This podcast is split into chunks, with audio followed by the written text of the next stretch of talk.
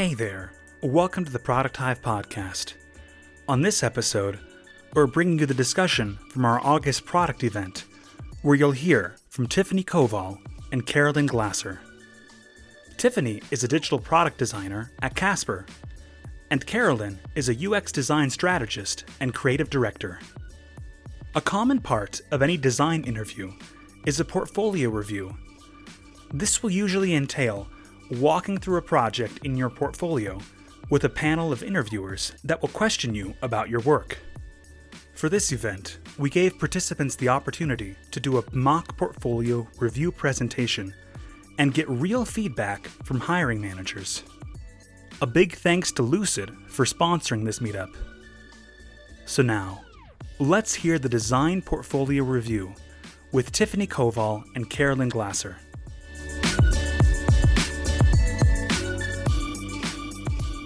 So, as far as this event goes, I just want to give a quick overview so that everyone is clear on the game plan.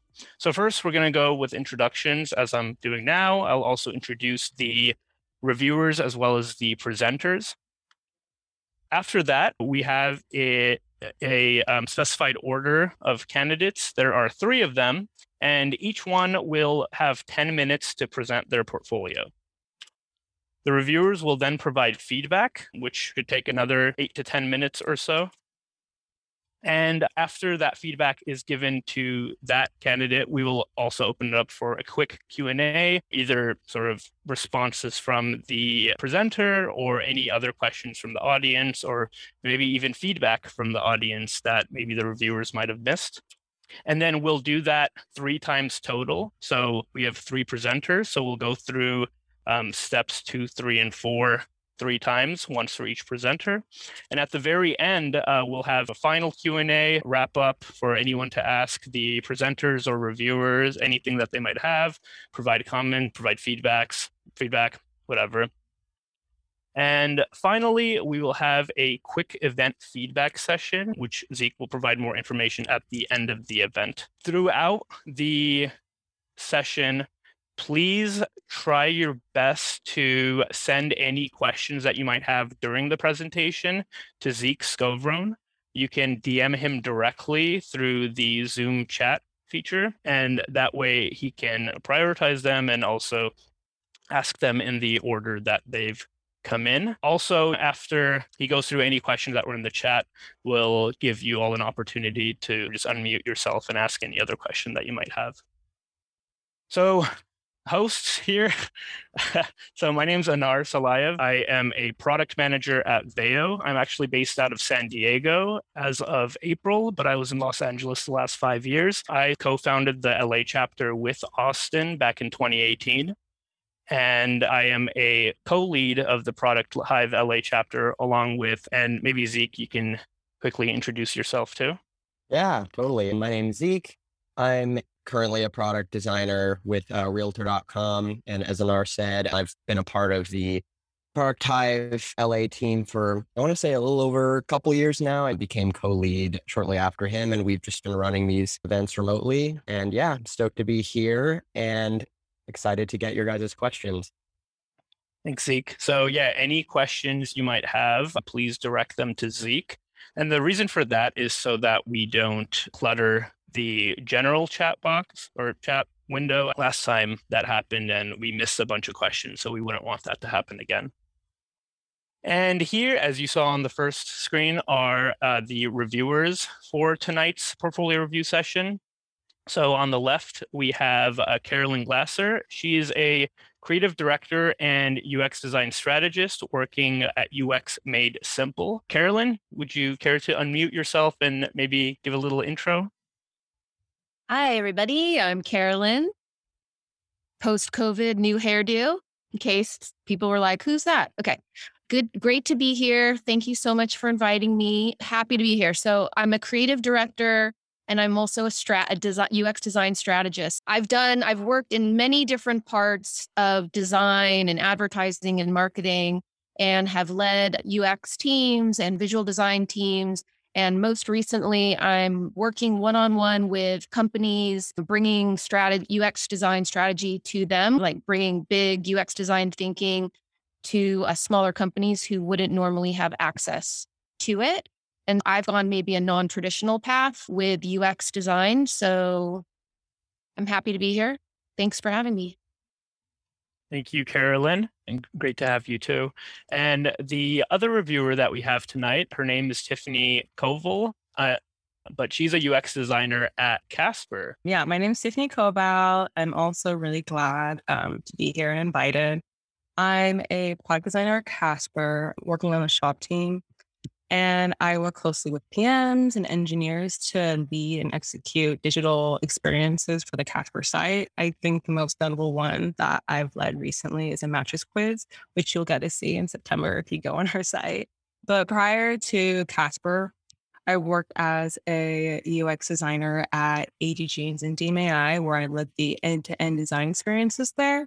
And like Carolyn, I also have a unconventional path. I thought about going into healthcare and into medicine. But at DMAI, I had my first foray into design. And so now I'm a product designer. nice. Thank you, Tiffany, for that. Glad to have you both here super excited. They we met with them a few weeks ago and just out of the blue i can reach out to them and i'm really excited that you guys are willing to provide i think this really great service for not only the presenters who i will introduce in a second but really everyone else here in getting a behind the scenes look at the portfolio review process as it normally would take place in a design interview Cool. And then the presenters. So we have three of them, and this is the order that they will be presenting in. They have actually been spending the last couple of weeks preparing a presentation for you all, and we really appreciate your time and your willingness to take part in this. Super exciting. And we'll start with Carolyn Bufford Funk a PhD and a user researcher at Security Scorecard. Carolyn, would you like to say a couple of words about yourself? Hi, so I'm also Carolyn, just to make it confusing. So, yes, I'm Dr. Carolyn Bufford Funk. I usually just go by Carolyn as well, but you call me Dr. Carolyn or the other Carolyn, whatever works for this purpose. So, yes, my background is in research. I did my PhD at UCLA in cognitive psychology and from there, moved into user experience research. And I'm currently at Security Scorecard, a cybersecurity startup. So, yeah, it's very exciting. So, I really don't do design. I focus on the research side. So, that's what you'll see in my case. Cool. Thank you, Dr. Carolyn. Uh, really excited to have you here. And then next we have Alexis Ross. She is a junior UX UI designer at Strides Development. Alexis, you want to tell us a little bit about yourself? Hey, sure. So, yeah, my name is Alexis. I started out in sales when I graduated college at a tech company and completely hated it. So, I shadowed a couple like product designers, UX designers at my company, fell in love with it, took a coding boot camp class at Flatiron for a year, then transitioned to a web producer role at my job, and then found this really cool opportunity at Strides Development as a junior UX UI designer. And that's where I'm at now. Cool. Happy to have you, Alexis. Thank you for that. And last but certainly not least, we have Miso Cho, who is an experience uh, user experience designer at Bridget.io. Miso, you want to tell us about yourself? I was muted. Hello, everyone. I'm Miso, um, and I'm a UX designer based in LA. For the last 10 years, I was a flight attendant, and I was always curious about like how people interact with products in, in plane, like how they interact with in-flight entertainment system or their even their mobile devices. I was that flight attendant who was like creepily looking behind their shoulders. And so I was like looking into what career in tech can I like leverage my skills as a flight attendant and my passion for like product design and I found UX design and I decided to pursue it fully by enrolling in a UX bootcamp. And I was lucky to land my first like UX job with the startup at Bridget. Thank you. Nice. Thank you, Miso, for the introduction. And thank you all again for um, applying to be presenters and putting in the time to put this together for us. I do want to say there were a bunch of other people that applied to be presenters. And if any of you happen to be on this call still, we will have more of these in the future, and you will be the first to know once that's in the works. Cool. So now what I'm going to do is um, I'm going to stop sharing my screen. And then Carolyn, Dr. Carolyn, if you can share your screen, we can get started with uh, your presentation. And just to remind everyone of the order of operations here. So after Dr. Carolyn presents her portfolio for up to 10 minutes, and Carolyn, I will let you know when it's been around 10 minutes, and the reviewers will provide feedback again up to 10 minutes, and I will make sure to let you all know when it's been close to 10 minutes. And then after that, then we'll open it up to any Q&A from anyone else. And I do encourage you to send in any questions you might have directly to Zeke, and then he can ask them on your behalf. If you would rather chime in, please just wait for Zeke to finish up with the in chat questions and then feel free to unmute yourself and ask your question. And that'll be about five minutes. With that said, I will stop sharing my screen and pass the baton on over to Dr. Carolyn. Mm-hmm. Okay. Here we go. All right. Can you all see my screen? Yep. Great. Okay. And I will get started. I'm just typing myself. So I'm going to be talking to you about pr- improving adoption and engagement in the PathCheck Foundation's COVID app. So just a little more of my background. I started in academic research, worked on some uh, fairly technical kinds of things, but like how we see the world, how that changes from experience, uh, particularly in areas where we're developing expertise. So things like showing that we actually see equations differently with experience with their structure or demonstrating that classical composers have recognizable styles of composition that can be learned, things like that, mostly quantitative methods, though what I'll be focusing on is qualitative for PathCheck. So PathCheck Foundation was founded in March 2020. Uh, they're building privacy preserving technology for public health. They're a nonprofit. Moved it as fast because I signed this for 20 minutes, but it's only for 10. Uh, so I joined in May 2020 and was there through October, but I'm focusing on a two week design and research sprint in July 2020 to go deep instead of broad and shallow. So we're trying to improve the UX of this, their new Bluetooth based digital contact tracing app to win contracts with states and countries. To be successful, we needed residents of these states and countries to adopt and engage with the app but the UX wasn't great. So my small cross functional team was uh, tasked with the goal of improving engagement and adoption. And we focused on onboarding and the experience of receiving a notification of potential COVID exposure via the app in this sprint. So there was several things that happened. We evaluated the current onboarding, identified some hypotheses of how to improve it, like moving the EULA uh, end user license agreement later after the value proposition, like simplifying value prop, including logos from our partners and details about when and where people might have been exposed. And we embodied that in a prototype and also had a prototype of the then current onboarding. Um, and we tested that via a remote moderated usability study and then used that to data analyze it to improve the experience. So I'm going to focus on the research piece.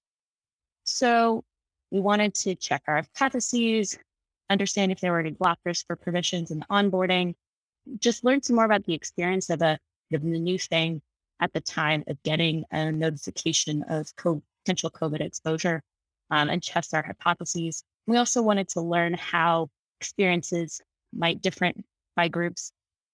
When you're designing for basically everybody, um, that's really important to be inclusive. So this was a general process got participants, got things ready. We ran the studies which had two pieces, onboarding usability, then add the usability of the exposure notifications. We wrap up and debriefing session and then analyze. So we used respondent.io for recruitment and screening and payment and made sure we included as much as we could with our four participants, a mix of genders, ages, ethnicities, geographies, things related to their how they would understand and be comfortable with technology. So, like education kind of phone that they have, concerned about privacy, um, and things around their COVID experience. They're self reported concern about COVID, how frequently they're outside of their home, whether they identified as high risk or low risk with no personal health information, just high risk or low risk in terms of their risk for COVID.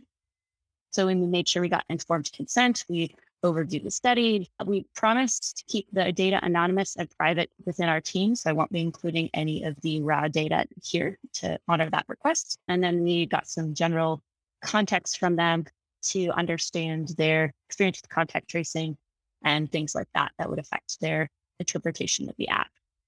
Then I shared my screen to show the prototypes, asked them to do a think aloud protocol, counterbalance the order. So two participants saw the old old design, then the new design. The other two saw the new design, then the old design um, to control for any bias or order effects. And we just asked them to check it out and measure their success um, based on their understanding and getting the app into an active state. So this is what it looks like. The older version is on the left. The version that we would just design is on the right. So you can see the wall of text from the end user license agreement versus our logo and our partners' logos information about what the app was about, protecting people, protecting privacy. Then we have the EULA and then information about getting exposure notifications.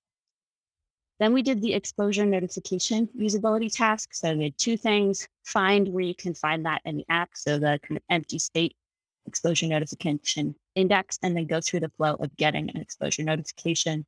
And again, we had defined success criteria. So being able to goes through those things and understanding what they're looking at. So there's only one version for this. So this is the empty state screen. And then if you click on that question mark, it gives an explanation of what it means to get ex- exposure notification, how that works with the Bluetooth technology. That'll be important later. So then this is the flow of getting an exposure notification. So it pops up on the home screen, takes you to something that says about three days ago, you may have crossed paths. And then again, behind that question mark, this main screen. And then you can also see instead of an empty index, when uh, you may have been exposed. Then we debrief. So we talked about what we learned after each session. And we also talked about how to improve the moderation to make sure that we would learn what we needed to learn as we were going through. And then we moved into analyzing and synthesizing our data. Before I get to that, there are some major obstacles and constraints that we're working in under. So we had two weeks and an agile sprint timeline for everything, the design and the research. We had a research budget basically just for paying participants, not for any kind of recruitment tools, anything like that. So given those constraints, it only worked well for us to be able to speak to four people, but of course I've speak to more. And my time was limited because I was actually split between two positions at the time. The team, in terms of the team, we were fully remote, geographically distributed, and for all of us, it was our first time working this closely together as a team. And for the PM and the two designers, they hadn't worked this closely with research before. That's part of why the approach ended up being to do the design first and then the research after. To doing it again, I would do it differently. We also had some engineering constraints, like we couldn't give a location of exposure by design. That's the way the system is built. And to be able to speak to you, we need to do a remote usability study. So back to analysis. So we took all of our data, put it into one spreadsheet with rows for the questions and the moderation guide, columns for the participants. And then we also went through and identified findings at three levels broad, overarching learnings and principles that would apply not just to this particular project, but across projects and even to things like marketing, things that were specific to de- design and business, uh, and then things that, and a little bit more to this project, and then also the really very specific feedback on interactions and copy in these designs. So here's what we found. I will keep this brief. The big concern wasn't where the end user license agreement was, which was what we hypothesized. It was really how are you protecting my privacy?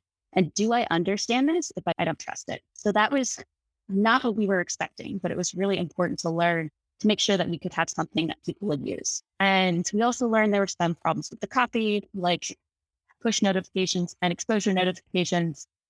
Both having notifications in the title was confusing. And in terms of understanding what the technology was, the actually best description wasn't either of the prototypes, um, but was under that explanation under the question mark in the exposure notification flow. So people were pretty, did pretty well with getting through this flow. But what we really found was that the idea of being getting a notification of your phone that may have been exposed was really anxiety producing. And people really wanted to know what to do about it, which makes sense when you think about it. But again, we didn't know that going into it. So we wanted to make sure we had something more than kind of generic CDC recommendations that everybody knew by that point, um, specific concrete actions that they could take. And so we did include that eventually. Um, so it's some things by user groups. So what we did is now live in several states and countries. We were able to increase trust, trust in the app as measured in subsequent studies, we made it a lot more friendly and pre-Delta apps like this were expected to make about a 15% reduction in COVID cases. Okay, so this is what it looks like now. It's a lot more friendly, a lot easier to read, more focus on picking a high level or digging in depth. We also have other features like a symptom tracker. I think I'm past time already, so skip that. Cool. Okay. Thank you, Dr. Carolyn. You were right over 10 minutes, so I don't want to stop you. I figured you were almost done anyway. But cool. Now we will give Carolyn and Tiffany an opportunity to respond. Either one of you want to chime in first, feel free. Sure. Yeah, I think your presentation um, was really well structured. It contains all the elements that I would be looking for in a UX researcher presentation. I think the only the only critiques that I have is that I'm expecting something a little more general. I know depending on the company, they might ask you to just go over one presentation or one project, and that's fine. But I think here I'm looking for really like a high level overview, something like goals, problems, process, and outcomes for each um, project that you're working on, just so I have a kind of idea of the breadth of work you've done, the um, industries you've worked in, just something to give me more context to you too as a researcher. Another thing I noticed is that you use a lot of we statements. To me, when I hear that, I want to know who you're you working with? Are you working closely with someone? And also, like for the stakeholders, did you work with them in the um, initial part of the research? And I think something that I've struggled too is that well structured. I think that it'd be really helpful for me to see like some of the designs contextualized with your text. So I can see right off the bat, okay, so these are the designs that she's talking about and this is how it affects it. Like at the end you have the outcome. I think it would just be better because i get a little bit lost with the text so just having some kind of visuals would be really helpful for me. But yeah overall pretty good. Thank you. Hi wow amazing project to be a part of that's awesome. This is an interesting kind of unique situation because normally there'd be like an open role that we would be discussing or something and you would come in and so we would be talking about something specific about and, and like what tiffany said you'd be coming in with a portfolio showing what you've been doing. This is an amazing case study it goes very deep and it's awesome to have that in your back pocket when you're going to an interview or um, a meeting with somebody to be able to say, if they ask you that, you're like, here, I have this, I can tell you, I can show you this, and let's talk about this. But definitely to Tiffany's point, like to in a traditional kind of portfolio, in a traditional kind of interview, you would come in and be showing or sending ahead something that showed a couple different projects that you've worked on and maybe and definitely more high level like the highlights like what tiffany was saying what was the objective or whatever your hypothesis and some of the action steps you took and the results.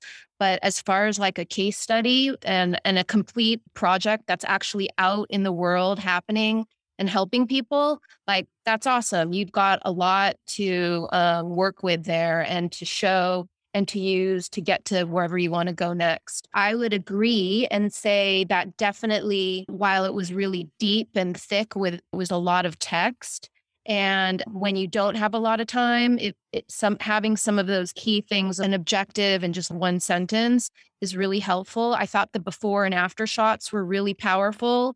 And certainly that last slide that showed where you ended up, you should definitely spend more time on that.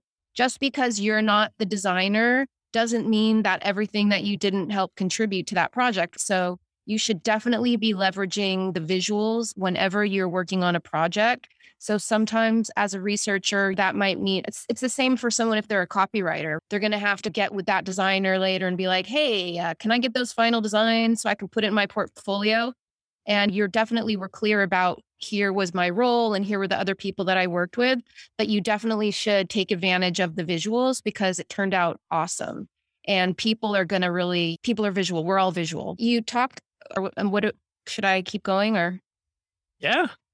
So in a like in a normal conversation interview, like some of the things, if we were talking about this as one of your projects, I just wanted to throw out there some of the kind of questions that you might mm. get. You touched upon a few things. Like one of the things I might ask what would be like, what was something that surprised you or what most surprised you about the process? Like, what did you think about the process of working with the rest of the team? Like Tiffany mentioned, the stakeholders. I'm curious, like, who were your stakeholders and how did you how did they like how did you give them the results of, of the research and how did they accept it? A lot of times in companies like what's so awesome about ux and especially ux research is it's the proof that we need to make things happen. And so for different stakeholders when i used to work with zeke and stuff like it was all about that proof of showing them like the research. So that would be some of the thing some of the other kind of topics that i think would be really interesting for you to include. And also, I would want to know what was most challenging for you about the whole thing. But I would also be interested in what parts did you enjoy the most? What was most interesting to you and what made you most excited and that sort of stuff. But amazing project and great case study. Dr. Carolyn. Thanks, Carolyn. Uh, so, do you want me to answer any of the questions or are we doing something different? Yeah, unless Tiffany, did you have anything else to add or?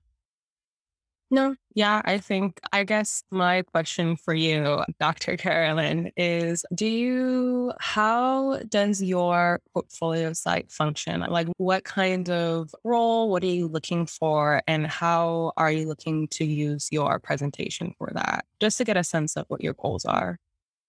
Yeah, I have a portfolio. It's online. Let's see. This is what it looks like. So I have my homepage. I really focus on user research roles. So eh, that's what it's focused on. I have a link to my work at Microsoft.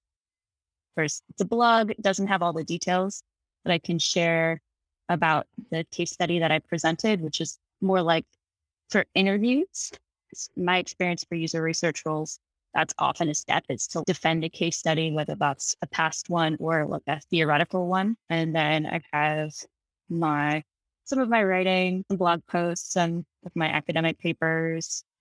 And of course, I have several of my cases, which doesn't include the one I showed you, not yet anyway. But I have some of my other work on here. Like this one is an academic project that I alluded to. So it's not updated, uh, but this is an interface. The goal was to train the participants in the study to be able to distinguish between these four different Baroque and Romantic period composers just by listening to about 15 seconds of piano music. So I have framed it as problem, objective, methods, team, what I did, tools, time, what we did. Uh, should take the learning program off. And I have an outline of the methods I also have a lot of details included. So this was a few years because that's life in academia. Uh, but it goes over the sections, methodology, literature review, researching the experiments, the learning program that I designed uh, with my team, the what the test was that we used, the statistics and uh, graphs, conclusions, impact, and the reflection. Um, so it's generally how I've structured most of it. I also have my about page, my resume, contact information. So now this is this is more like what I would have attached to job posting as opposed to what I've been asked for in interviews. So I was actually interviewing pretty recently. I started my current position in mid July. And did they ask for a case study? This Just, one didn't, but a different one I was entering, uh, interviewing for did, which is what I prepared that case for. I spent a little bit of time on your portfolio site. Super amazing breadth of work and things that you've accomplished and your background and everything's amazing. Definitely like you don't it would be great to add some kind of visual element to break up some of the it's so good and there's so much meat in there but even if you were to work with a friend who's a designer to give you some help, which is what we, we that's what you do and how you make it happen. But even just to have a thumbnail or something to break it up a little bit and maybe to be able to collapse some of it under a more or something, just to make it easier for somebody to go through it quickly. What kind of what you're in a role right now, right? That you just started? Yeah. Congratulations. That's great. Sorry, I was going to let other people talk, ask questions. No, no worries. Yeah, we are at the Q and A from the. This is the general Q and A for the presenter, so from audience, presenter, reviewer. So if anyone in the audience has any questions, comments, or Zeke, anything on your end. If not, we do have now four minutes. So if the reviewers or presenter have anything to, feel free to chime in. Yeah, we do have one comment from Callie. I hope I pronounced your name correctly. Callie says she has a tip for uh, Dr. Carolyn, a small tip to get a favicon for the Squarespace. I guess the Squarespace is showing, icon is showing up, but getting a favicon might be nicer. So, Carolyn, I'll, I'll repeat a little bit of what I slacked it individually. I'm not as stressed about Carolyn and Tiffany as far as helping you with your design because I wouldn't hire you as a designer, but as a, a researcher per se. And I would say one of the things that that I always struggle with when I hire re- researchers is helping me understand have we done enough research to make the decision we need to make? And will it drive the outcome I'm hoping to get out of it? And, and I am totally fine if a researcher says no in their presentation. We did all of this and didn't get what we were hoping to drive either the outcome or answer the question. And I think it's uh, fine to be upfront with with that and and call out the deficiencies in the analysis to say, yep, four participants, maybe not enough or is enough to do whatever it is you are hoping to do. And I'm generally okay with that. And yeah, I would, and I do agree. Speaking as a dumb executive who is also loves research and a statistician, reducing the amount reducing the amount of research paperiness in your presentation is always, always almost always a good thing for these types of presentations. But good luck is awesome. Thank you. Super impressive. What a great project to work on. You're actually you actually help so many people. We tried to. Can't force them to use it, but tried. Right. Cool. Nice. We that is the time for Carolyn, Dr. Carolyn's portion. Thank you so much for that presentation and the feedback from everyone. That was amazing. One thing or two things I want to call out really quick. All the feedback we're getting right now, I'm taking notes on and I will send out takeaways after the presentation, both individually to the presenters, but also in our next the Product Hive LA newsletter just on general takeaways from everyone here that is providing feedback, asking questions, giving comments. And yeah, thank you so much, uh, Dr. Carolyn, for being the first to go up. I really appreciate it. And I know you need to hop off. I know you're super busy tonight. So very grateful for you have taken the time to put this together and present. It's been awesome. But you have a great rest of your night. Thank you. Thanks, everybody. Bye. Great to meet you. Bye. Bye. Cool. All right. Next, we will go on to Alexis Ross. Alexis, do you want to go ahead and take it away? Okay. So I decided to just go on my actual portfolio website and share one of my favorite case studies with you all. It's for a client called Lion Media. I helped build the MVP for this client.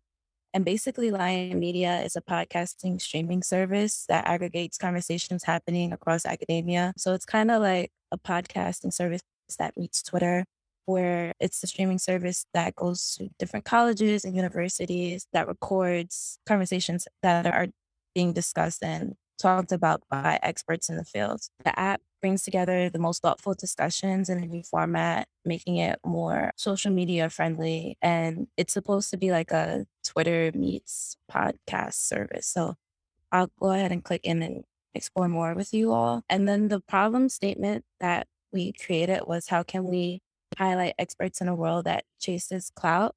So, what the client really wanted to focus on was putting experts on a pedestal versus people who had a lot of followers or were just considered popular. But they, he wanted to hi- highlight experts who had skill and expertise in the conversations that they were talking about instead. So this project actually took three months. I worked alongside two of the UX UI designers.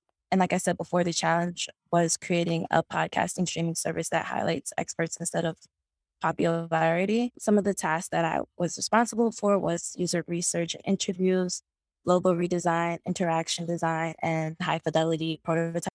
So when we started off our project, we started off with user research and user interviews. The first round of user interviews helped us to understand the users better. So we interviewed six different people who fit the target audience, and it also helped us to choose its, a style tile. It helped us create wireframes, and it also helped us create two different user personas. So this was the style tile that we created after doing our first round of user interviews. We decided to, I'll talk more about, about the logo later on, but we decided to revamp the logo, which is here. And I'll show you the old one later on and, and give you a little bit of walkthrough why we decided to revamp it. But this was the style tile that we created after our first user interview. And then some of the feedback that we got from, from this style tile was that it was functional, familiar, straightforward.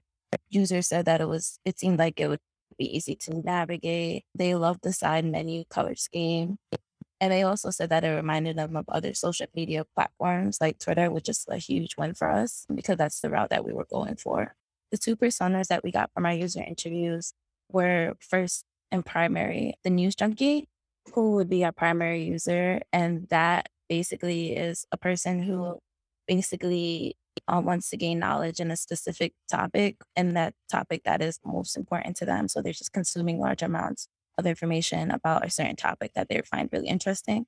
The secondary user is more of a student. This user is eager to learn more about a subject or field or expertise that they're currently studying. So hopping back over to the logo redesign, originally our client gave us uh, this logo right here, which is a microphone and a lion as the the logo font and words. And then he used the colors red to represent Republican, blue to represent Democrat, and then I think purple was just like more of a neutral color for him, I believe. So after we tested this logo, we found out that a lot of users didn't know what Lion was, being that it's a new service. So we decided to add media to the bottom of it so it's clear that it's it's more of a media service. It's a podcasting service, but it's clear that it's in, a, in the media family. And then we also decided to revert the colors because we wanted to use black as our primary color, being that it's being that like our target audience enjoyed the dark view mode better than the light view. So after that, we decided to create our first round of high fidelity screens. And this is the onboarding experience. We tested out the screen and we found that users didn't really like the light background. It didn't match the dark aesthetic that we had throughout the platform. And then 90% of users wanted other ways to sign up besides email address. So they wanted things like Google or uh, Facebook, something that's more easier to use and that's more familiar. 80% of users were tasked with creating an account, but proceeded to log in instead. So the primary flow seemed to be login, and then we actually wanted them to press sign up. So in our next round of iterations, we created a high fidelity screen and a prototype that inverted the colors and we dropped the homepage in the background. We created an account, became the primary. We added a sign in with Facebook button, and then we also added these onboarding questions to help us customize what the user would see when they um, signed up and, and got onto the homepage. And then the other screen that we tested, going back to the first the high fidelity screens, was this homepage. 90% of users found it hard to spot event details, CTA, which is right here. And then also 77% of users also wanted a way to view and soak events by particular days. So what we did is in the second round of iterations, we changed this event details button to white. And then we also added a calendar filter, which I'll show you in our prototype right here. This calendar feature can show events by week, month, and then users will be able to see events by day, which is um, something that they really enjoyed. And then we also added, we inverted, we changed the colors of the event details CTA to white instead, which made it pop more.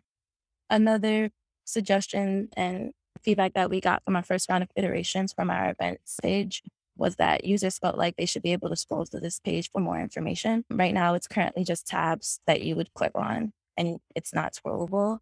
So in the next round of iterations, we made it scrollable so that it hops to tab to tab when you scroll down, and I'll show you now. And then we just added a couple of hover states as well, just to make the app more user friendly. Since that it, since it is a new app, we wanted users to be able to recognize icons and just familiarize themselves with the new platform. So we added small hover states for saving events and notifications throughout the page. And then also in our last round of interviews, we actually found that the student persona preferred light mode versus dark mode. So we started building out a light mode for users as well. Student found that light modes came off more trustworthy than dark mode. So we felt that this was a better flow for the student and that would be like the next steps after I think if we were to continue this project, the next steps would be building continue building out a light mode for the users. Cool. Thank you, Alexis. And sorry I had to turn my video off. My internet's acting up. But yeah, Carolyn, Tiffany. Cool project. I love the way I have actually have a question for Tiffany and anyone else in the who's on here. My and my thought, like a feed a feedback would be, and I used to grapple with this, like I grapple with this for myself. But when you're showing like a before and an after, I, a part of me feels like you should lead with the after because you don't know who's looking at your website and who's like scrolling through. And if someone's not really paying attention and they are just looking for visuals, if you see that before, you're like, okay, whatever. So if you led with the after and showed like, this is the thing, and then below, if the person's still going down, then you can say, here was the before, and here's like the different iterations or that kind of thing. I feel like that could automatically just make the whole thing stronger because you're leading with what's so awesome and the result, which is what you want to kind of show people if they're not really paying attention or they're they, you've got different levels of what people or how deep they're going to go. So I think that would be an interesting thing for you to try to do on your site is to try to reverse the order and lead. I used to do this all the time. Like you'd show the before and you'd have all this crap up there and it would just take forever to get to the good stuff. And so I think if you reversed it, because you, the designs are great, the, the the executions are amazing, and then you go down and show what the problem was. But anyways, what do other people think about that? To your point, so I agree, disagree. I actually think what's super helpful is that seeing the before and after to me, rather than having it stacked before and after, seeing it side by side, and then having an arrow pulling exactly, okay, this is the section. Because I'm when I'm looking at it, I see text with decipher. I think it make the work easier on me. What I see a lot of designers do in their portfolios is having that arrow showing what changed. And I think another opportunity too that I've seen, which is also really effective, is that you can lead with maybe your solution. Some designers like to do that. I think if you can make it work, it can be really effective. But yeah, you can show what the final solution, maybe a screen, and then you have your before and after. And at the end, right before your conclusion, you can have the prototype there. So there's like some more context to the full breadth of what you did. Yeah, that's my thoughts. What was your favorite part of this whole thing? What did you, what parts did you enjoy the most? I really enjoyed creating the style tile and like the look for the app because I did make the MVP for it. And the client gave us a lot of room in order to revisit the designs that he already had and just reworking the logo and working with the icons. Creating like a social media feel was really fun for me. And what was most like yucky, challenging? You really wished you were okay if you didn't have to do it ever again? Or I mean, what did you dislike? Anything? Dislike. Or it was a challenge or it was challenging because the client thought his personas were a completely different persona than what it actually was. So I think the part that I wish was not that I didn't have to do it again, but was more clear was that the client actually understood their personas before handing something off with expectations. Yeah. What, and I think you, I know you said in the beginning, but can you say again, what were the different, were you involved in the research also? You were doing interviews? Yeah, I did user interviews, usability interviews, and I also did some competitor analysis. I didn't include the competitor analysis, but I did that as well. Cool. Yeah. This uh, was my first real client project. That's great. Thanks.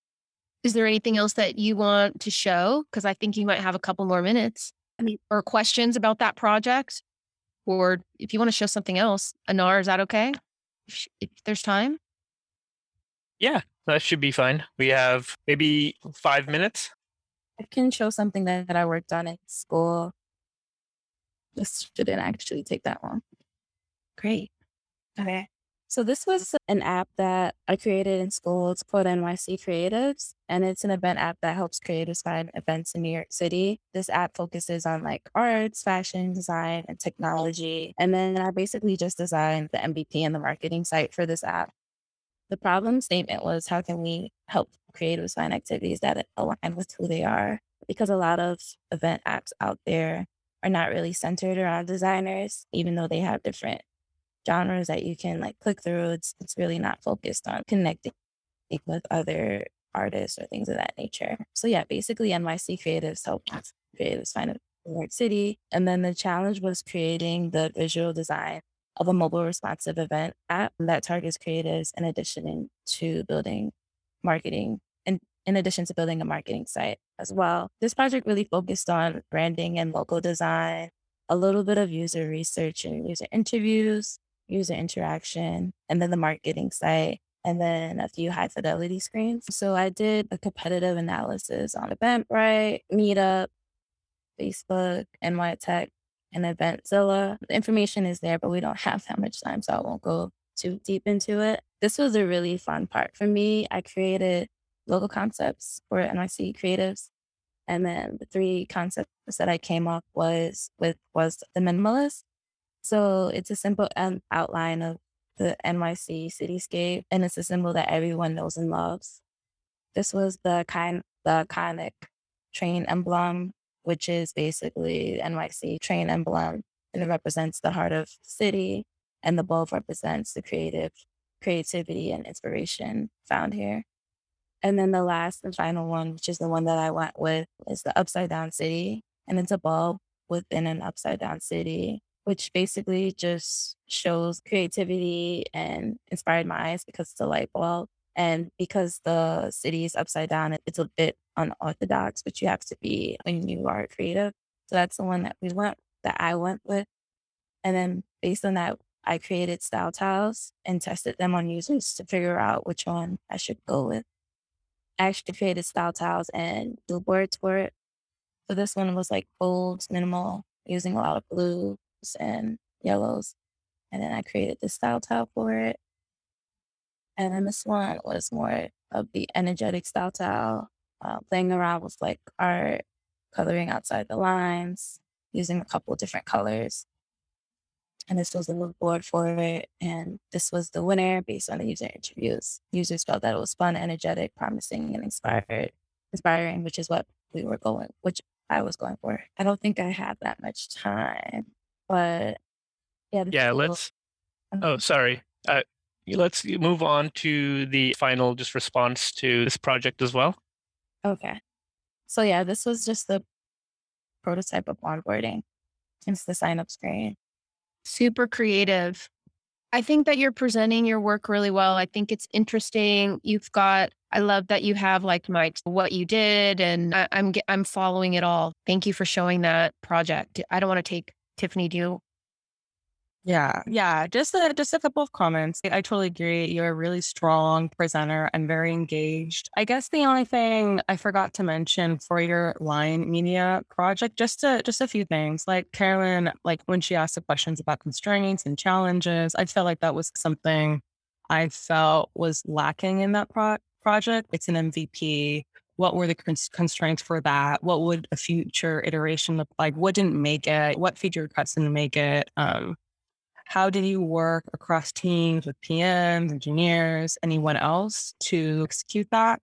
And also a few other things like you dive right into user research and then you talk about kind of iterations and then the persona. I felt like maybe you could dived a little bit more into just more of a background into the problem space and the project itself. And then when you talk about like your user research, discuss who was involved, how did you recruit, and then I would have expected the personas after that. And if not, then maybe explain why you decided to structure your portfolio the way you did to reflect what occurred in real life. And then I suppose the other thing too, like with the personas, I'm expecting more of more, a little bit more in depth in how you incorporate that, like how you link like the personas, like the research exactly into the features. And when you discuss like the before and after, how did you weigh the I'm it's great that you have metrics, but also I'm wondering when you're thinking about it through like a feasibility lens or why should we include this? Like, how did you weigh and prior-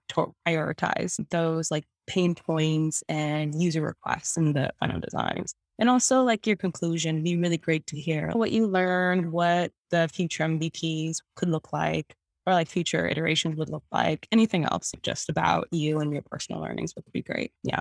Thank you. Cool. And I guess do we have one or two questions, Zeke, from the audience?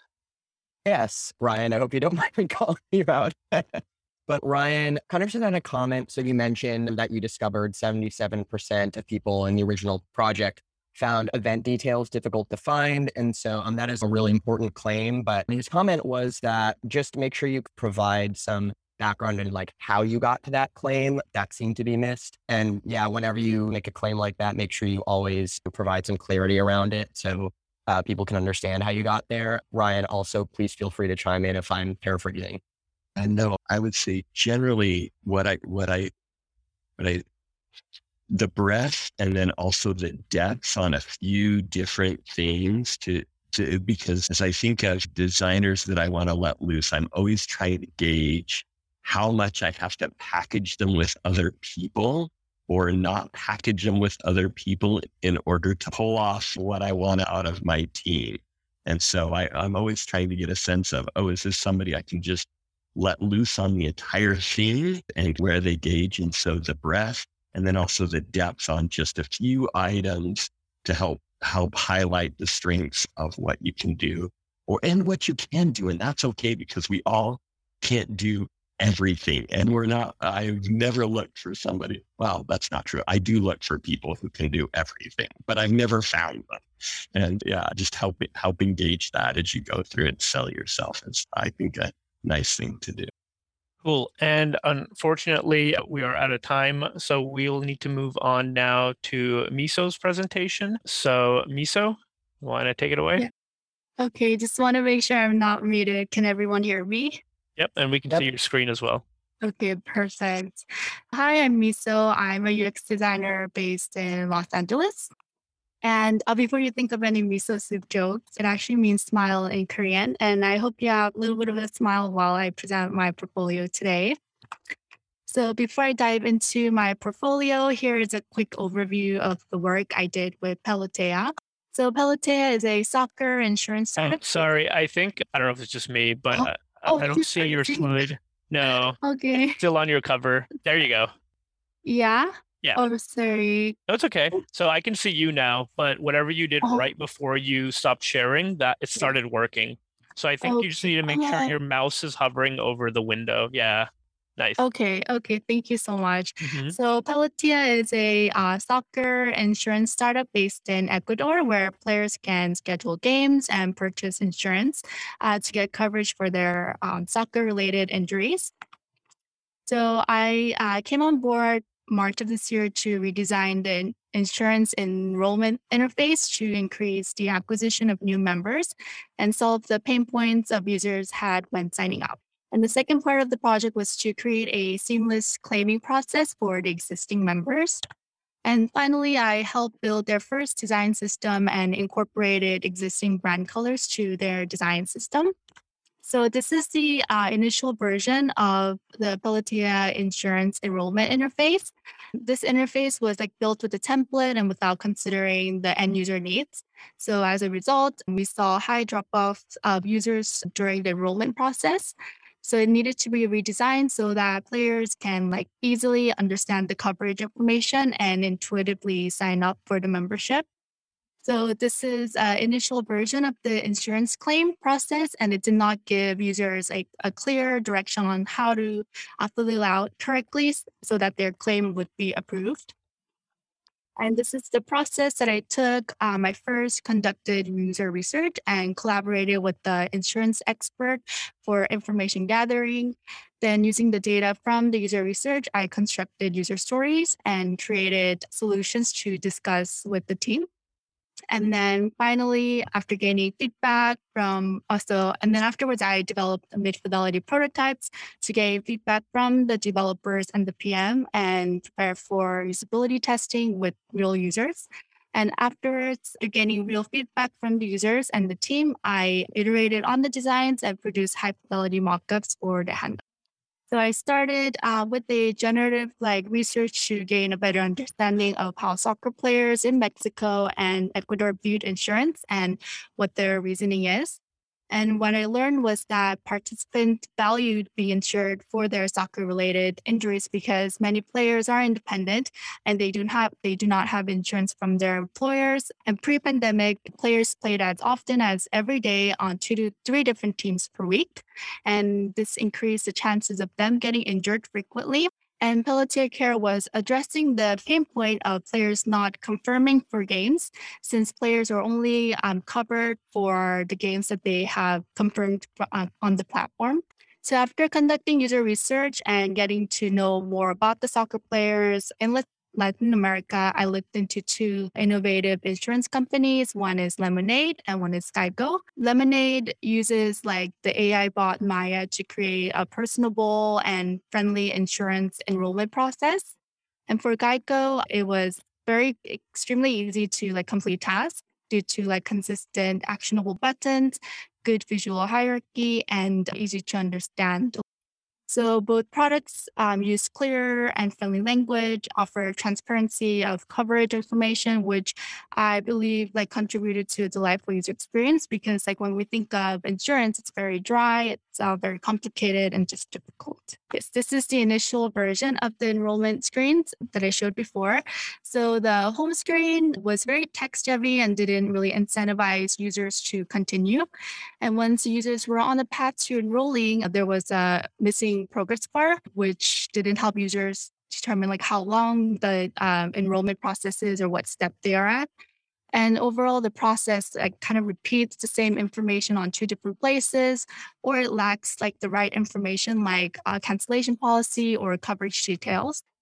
But I decided to prioritize redesigning the insurance claiming process instead of the enrollment first because even if we like acquire new users to the insurance membership, if they are constantly facing difficulty with filing claims, we would not be able to retain and grow our customer base.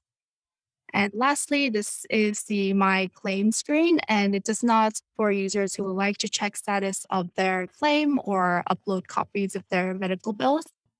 So after identifying the problem space and the pain points that users had, I developed a user story to help communicate my designs to the team as well as ideate the best solutions. So here we have Carlos. He's a new Pelotea Care member. He he just twisted his ankle during a soccer match. So, as an injured soccer player, Carlos wants to file an insurance claim so that he can get reimbursed for his medical expense. And the success criteria would be to quickly and easily file insurance claim for Carlos. And before sketching out the wireframes, I assembled user flow, this user flow of the insurance claim process and the goal of the flow is to create a simple and easy to understand process to ensure injured players don't suffer cognitive overload or get frustrated trying to start an insurance claim. And using Figma as my design and prototyping school, uh, tool, I developed a mid-fidelity prototype to get feedback of the app's functionality from the team and to prepare for usability testing with real users. And during the usability testing, all three participants were able to successfully complete the task of uh, submitting a claim. However, one participant mentioned how the app didn't really feel like a soccer insurance app and felt like almost like any other insurance app. So to have help users resonate more with the product and to allow injured soccer players to easily fill out the claim. I redesigned the categories part and uh, I put in like the categories of like injuries that's most sustained by soccer players so that users can truly feel like, okay, this is like an app made for us. And this screen is what users see when they submit a claim. So one of the feedback that I received from the PM was that soccer players are likely to submit claims frequently just because of how often they get injured. And we wanted users to be shown the full details of what to expect next instead of having them engage with uh, the same AI bot, uh, Diego, every time they start a claim. And this is a new claiming process after uh, iteration. And I really wanted like users like Carlos to feel like, oh, that was like really easy to complete. So users have access to the main button to start a claim right from the homepage. And to make the decision making process easier and quicker, I added the list of common injuries sustained by soccer players. And this uh, speech detector was added to make completing tasks easier, especially like if a player injured his finger or injured his hands. And I added the review screen, which was missing in the previous design, to ensure players had the chance to verify the information before submitting to avoid claims being denied due to um, mistakes users made. And lastly, I designed for two use cases. One was a player who needs uh, immediate medical help, and one was like a player like Carlos who need more guidance on the next steps. And this is the claim status screens. So compared to the initial version, the new version allows players to easily access the existing claims right from their homepage and check the status of their claims. And players are given transparency on what the status of the claim is right here. And they can also upload any documents that they need to to get reimbursed. This project lasted three months. I helped redesign two main flows and implement a company branding into the design system. Thank you, Miso. yeah. Almost exactly 10 minutes, too. That's awesome. Yeah. Nice. All right. Carolyn, Tiffany. Nice presentation, Miso. Really nice.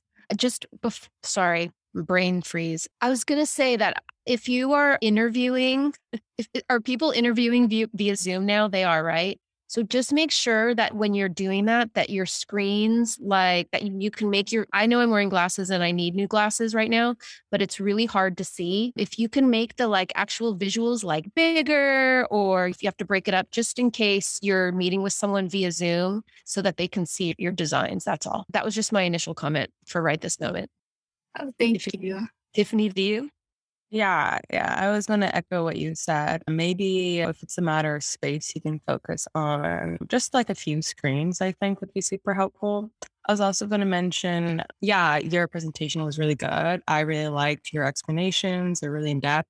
The only things that I guess I felt were missing was like a little bit more like background. What tools did you use? What were the exact deliverables? How did you work with? Did you work with other like teams, just a little bit more of that like real world experience you can talk about would be really helpful. Um, and this is like a small thing, but I noticed that a lot of junior designers include this, like when they have personas or stories, but they include like the age or just like some tangential like background information. If it's like a matter of like your target demographic, that's something I think would be really useful. Otherwise, it's one of those things that feels like superfluous. You don't need to necessarily add that in your presentation. And right. Yeah. And I guess it besides, yeah, last thing, the user research. I wanted to have like a brief rundown on like how many users you interviewed, what tools you used, what was the age bracket, background, how did you synthesize, just a little bit more of that. And also the framework you used when you were doing the usability test would be really helpful too now as well. I really liked the slides you had that showed your process. Am I muted? No. Oh, okay. Yeah. Um, I thought that was really cool and that you spoke about that. And I think for all the presenters, as a hiring man, as someone who hires people, I want to know, like what Tiffany said, what are the other groups and teams that you work with for in general, but definitely if you're talking about a specific project. So how did you work with a development team, product managers, marketing person? I don't know who were the stakeholders, like how did the team work? So I thought the process slide was really awesome. But I thought also just to throw in there or just be prepared or to throw it in some way in conversation, all the different roles and people that you worked with. I have its most gigantic beetle in my, I'm so sorry. I have a huge beetle in my house. I'll save it later. Sorry about that. No worries. You got to handle those beetles sometimes. Like this big. It's under a cup right now, but I'll save them after this. cool. Anything else, Tiffany? Yeah, for your presentation, were you thinking about just including one case study to go through or multiple ones? I have two particular projects. So then I, I was thinking like for the interview, if they're if they depending on what product they have, I'll like show them the one of my case studies that most is similar. If they ask me something like, "Oh, do you have experience working with like native apps?" then I will show like one of my personal projects that I did. But yeah, on the presentation, I have two other case studies that I'm working on. These were really great presentations. I think in the context of the in the real world if you were going in or zooming or whatever to talk to somebody about a role, it would be a larger conversation obviously and you would be showing more work than just one case study most likely and you guys would be talking about what is that potential role and how how the past how your past roles make you the right fit for this role like what that experience was so i think it's this is a unique situation because we're not talking about we don't have those pieces to talk about so you would obviously kind of be doing that naturally i think if you were in that in a situation where you're actually interviewing somewhere. But i think for everyone showed amazing case like case studies are hard and it's really easy to go too like too deep too light and you guys all went for it and there's a lot of information there. Definitely like our job is to simplify and highlight what's most important and to make this the complex simple so anytime we can lift anything and highlight all the things that we're talking about you know i know that doesn't make sense but good job does anyone have questions for us, for Tiffany and I specifically about do you have any questions about your stuff for us? Miso? Oh, I don't mean to put you on the spot. Yeah, Miso or anybody else, if you have any questions for the presenters, the reviewers, any comments, would love to hear them. And or Zeke, if you've gotten any in your uh, inbox and you want to bring that up. I have not. Okay. Cool. Okay. Going once going twice. We are getting some thank yous in. Yeah, no, I oh do sorry. have we have one that just came in. Okay. So are there any suggestions that you guys have on how to present a case study that's not in your portfolio? Why would it not be? In, I'm just curious though. Why would it not be in your portfolio? Or Yeah. what's special about it? Like, how is it different? I'm just curious. What does that mean? Is it an NDA or Callie, if you want to provide some more uh, context to this question. Yeah, I was given a suggestion that we can already see what's in your portfolio. So we want you to present something that we can't see on our own. Hmm. And I don't have any other projects. So should I, how do I create one so that I have an additional thing to present? Or do I just get confident enough with the ones that it, it seemed like a hard thing as a junior person who's at a boot camp? Like I don't have a plethora of projects.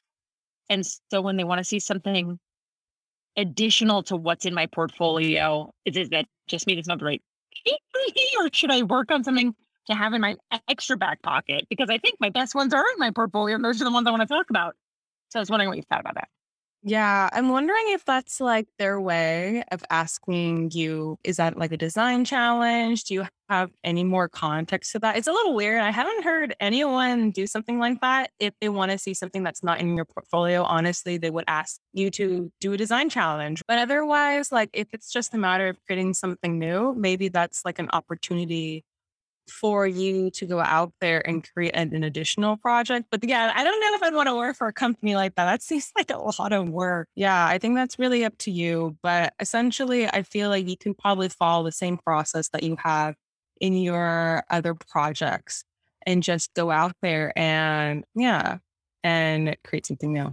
That's a that's an interesting ask. I've never usually yeah, you put all your good stuff in your portfolio. Yeah, sometimes you're going to be asked to do some assignment or a lot of times it's like what's an app that you use all the time that you hate and how would you improve it? So you could always take if you want you could always be prepared. I think everyone should be prepared with that one, but if you wanted to execute on that to have it as a back pocket thing because that is something that probably everyone ends up getting asked. It's okay, what's an app you use all the time and how would you make it better? Like, why does it suck and how would you make it better?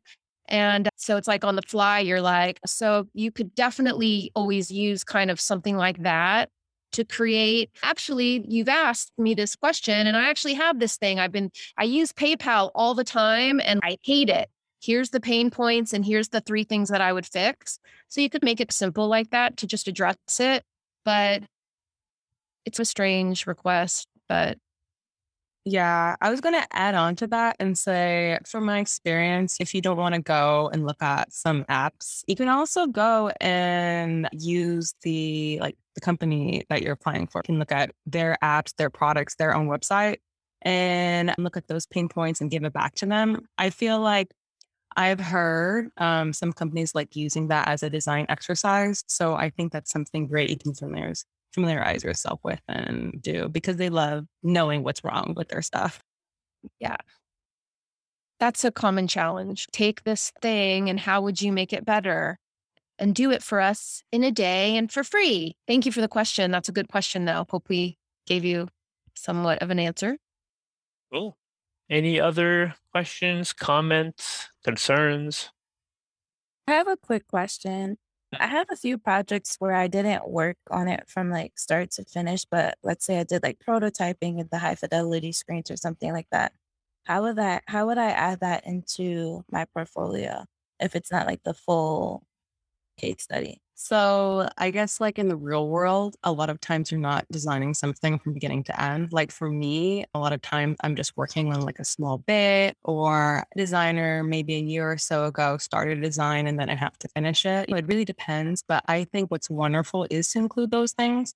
It shows that you have a lot of real world experience and ability to work with challenges. So I think being able to discuss early on the constraints, the challenges, the goals of the, that project, and clearly say, I didn't use user research, we didn't have time. But in seeing how you're able to work with those compromises and being able to deal detail them when you talk about your before and afters, your iterations. So yeah, just use what you have. You don't need to make up stuff that isn't there, but just talk about all those things very clearly. Yeah, I think you definitely shouldn't. When we're just starting out, kind of, it's, of course, you're going to wear more hats and kind of work on something more from the beginning to the end. But Tiffany said you're going to be part of a team. So you're going to be doing different pieces and you're not going to leave that stuff out of the portfolio. And in fact, that will help propel some of the conversations that these people want to have with you about understanding how you, who you work with. And they want people who can be the bridge builder between, you've got the business and the users and that little, those two circles, and you're that sweet spot in the middle. And they want to know how you're bridging the gap. And so, whether that's between your customers and the business, or if it's like, the developers and the product managers like they want to know how you fit in. So don't feel like just because you didn't do the final visual design on something that you can't show it. Just just like you have a thing that says objective you say my role was i did the prototypes or whatever it is. I think that's super important and it will flesh out what you have. And as you continue into your career you'll decide you know what? I'm going to take that thing out. I don't need it anymore. I've got this other thing. But yeah you got to use what you've got Thank you.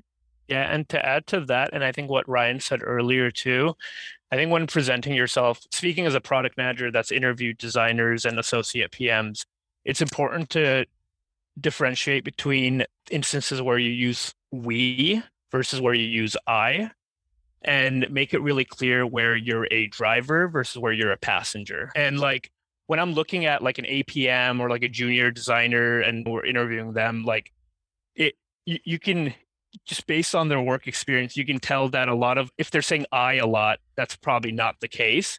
And then they might be using we a lot because they're like uncertain about where they contributed. So I think a lot of that is doing like the self-reflection necessary to have the confidence and I guess self-esteem to say, I did this and uh, I was able to make this impact but within the context of we, right? Within the context of the product team or the engineering team or executives, even, right? Like at the end of the day, it's all collaboration. but I think it's really important to be able to clearly differentiate between your impact on the greater outcome within the context of we. And I think that's what sort of Ryan was touching on earlier, where he wants to get a sense of like, where do I place you? Do I give you full autonomy because you have been making, you have been driving all these initiatives in your past role? Or would it be better to pair you maybe with a senior designer or with directly with a PM or something where you guys could fill in the gaps between one another's skill sets and then that'll set you up for success whereas if you could not you any maybe junior designer maybe they use i a little bit more than they should then we're like oh cool like they have all this experience and then we throw you day one all right you're building out our design system and style guide end to end and have it ready by friday right then you're way over your head and you're set for failure from day one so i think it's really important to just differentiate between the I and the we, the driver and the passenger, and where you fit within that. Cool. We are over. So I appreciate everybody that has stayed on. This has been super awesome. I this went way better than I thought it would, honestly. Like I said, this is the first one Product Hive LA has, I guess, run, and this has been super great. I, I really appreciate the hard work that the presenters put in and then also the reviewers like we we just sent the reviewers all of your portfolios but obviously the case studies like we didn't send them any of that and just the sort of on the spot feedback and questions and everything. Carolyn and tiffany you both provided. That was awesome and really insightful i think not only for the presenters but everyone here myself included. I'm stoked to do this again. A big thanks to Tiffany Koval and Carolyn Glasser for presenting, and again to Lucid for sponsoring the event. If you learned some things from Tiffany and Carolyn's discussion, be sure to share it with your team, or share it on Twitter, and mention us at product underscore hive. Sharing these talks is a great way to support Product Hive. As always, be sure to check out all our upcoming events. You can find them by searching for Product Hive on meetup.com and while you're there, go ahead and join the group so you always get the latest updates. We also have a YouTube channel where you can find videos of all the past talks. Thanks for listening. We'll be back in your feed soon, and we'll see you at one of our next events.